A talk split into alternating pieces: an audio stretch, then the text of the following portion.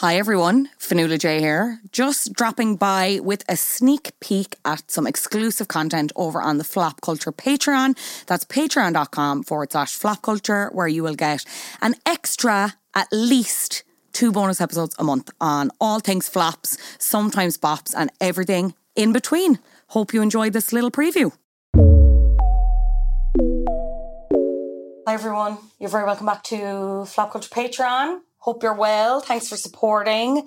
I have been talking about this episode since we launched the Patreon, and I'm delighted that we're actually able to do it now. It's Bop Culture. We're talking about sharp objects. I think I said on Instagram that it's been 10 years since it premiered. My guest thankfully corrected me. It's been five. I've no concept of time. Uh, it's been No, five years. Has, has it been 2018. 2018? Oh yeah, okay. Is that, is it five now? Wait, hang on. It's 2024, so is that six? 2019. Yeah, because I meant to do it last year. Okay, we'll say just over That's five years. yeah. It's still significant. Anyway, we're talking about the TV adaptation of Sharp Objects, and my guest is, of course, the lovely Cian McCarthy. He's back. How are you? Hi, Are you well? really good. That's good. Glad to be back. I'm glad you're back doing this. Talk to me about Sharp Objects. Had you read the book? Yeah, I by read the Gillian book. Flynn? Yeah, because I feel I I've actually I've read all of her Did you books. put it on your leg? Sorry, thanks. Um, I've read all of her books, and I actually think that's my favorite. I think I prefer it definitely to Gone Girl because I think Gone Girl got like such hype, okay. and obviously like the feature film and it like blew up, blah blah. But like, I don't know. I just thought Sharp Objects was just so much more like complex, and even now I think this is the third time I've rewatched, and it's one of the few. Do you know like sometimes, with like adapting a book, like so much is lost, but I think they got it really spot on. It feels so. It just is like creepy, and it like slowly unfolds because obviously it's like hard to capture. Do you know when you're like reading a book and like the slow realizations as you're reading it, it's really hard to capture that on film. But I think they did a really good job. How did you feel about the TV adaptation then? You watched it at the time, didn't I watched you? it at the time, yeah.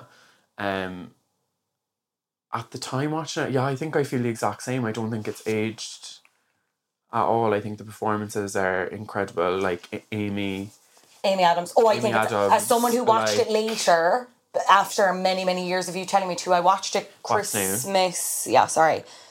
Christmas 2022? Yeah. Weird time to watch it, but I watched it all in. it's yeah. I wouldn't really consider it Christmas viewing. Do you have to? You should probably do like a trigger warning for this episode as well. Oh, it'll be in the text. Oh, I'm yeah, going to do a perfect. separate intro Okay. as well. Yeah, yeah. This is me also doing a trigger warning, Yeah. so I apologize in advance. trigger warning. But again, I will say anyone who's listening Oh, yeah, has okay. probably watched.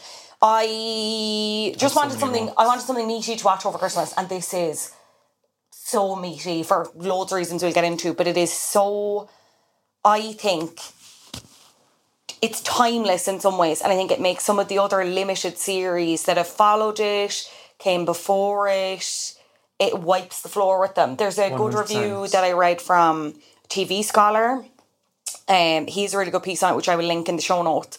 And he makes the comparison like there's probably a very close comparison between this and Mare of Easttown, and like Yeah. it makes They'd be like, it makes Mare of Easttown vein. look like fucking itchy and scratchy though in some ways. You know what I mean? With just how the performances, how it looks, Yeah. all the details. oh my god, the soundtrack is just. I've actually, like, I discovered that they've obviously there's there's a, an artist called um the Acid featured like a couple of times. There's like a couple, two or three tracks from them that feature in the series, and like, it just captures that feeling of like I don't know. It's like, it's eerie and it's like you're.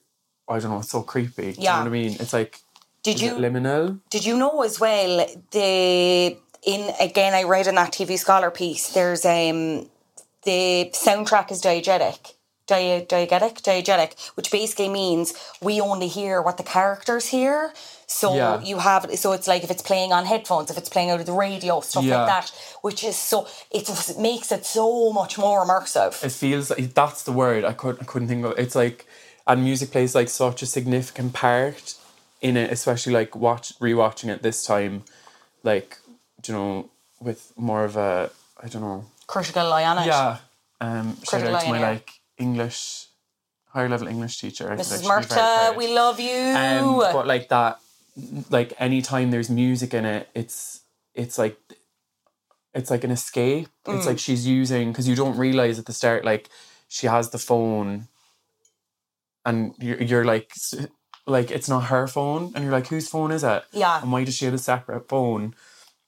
And then you realize like she had no relationship with music until she met this person, and then this person is no longer in her life, but she still has the phone, and it's like it's an escape. It's like oh, there's a line. that She's like oh do you, is it like she wants to go home or so? Let's go home. I don't know. I'm not making sense. I am actually incredibly hungover. Sorry, we've well, yeah, we need to stop should recording. probably- We're hungover, but anyway, um, I, w- sorry. Before we get into kind of the nittier, grittier details, I suppose we should say what the series is about for Oh, anyone yeah, that who's, was actually- who's not familiar, or just to kind of refresh it for anyone who's watched a long time ago, but maybe it isn't as fresh in their mind. so like the premise is basically Amy Adams' character is a journalist from is it is it like down south?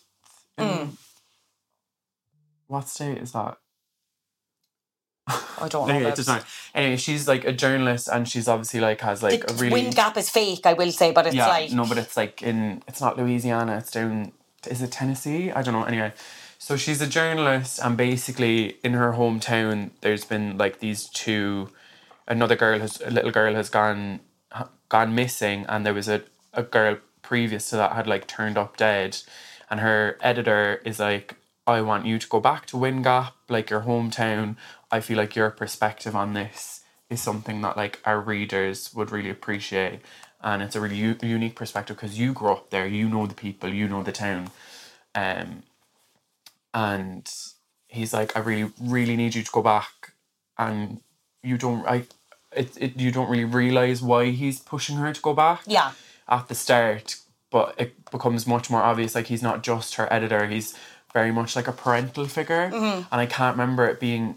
I, it was like that in the books, definitely hundred percent. But I couldn't remember it. Did they emphasize it enough in the show? But they they do. Like him and his wife are kind of like surrogate parents to her, mm-hmm. and they send her back. So she goes back to this like it's I suppose like southern belle old money kind of town. What does she describe it as? She's like, you're either old money or you're trash. Mm. And he's like, which are you? And she's like, I'm trash from old money. And basically, like, she has like this unhinged relationship with her estranged mother. played by Patricia Clarkson, and she's like a is- socialite. Oh my! Iconic. Did you like what you hear? I hope you did. If you did, you can listen to the episode in full at patreon.com forward slash flop culture. Other benefits to becoming a patron include getting the main episodes ad free. We love that, girls. Uh, and you get them a little bit earlier than normal listeners, too. So that's nice, isn't it? Why don't you join today? Patreon.com forward slash flop culture. I'll see you there.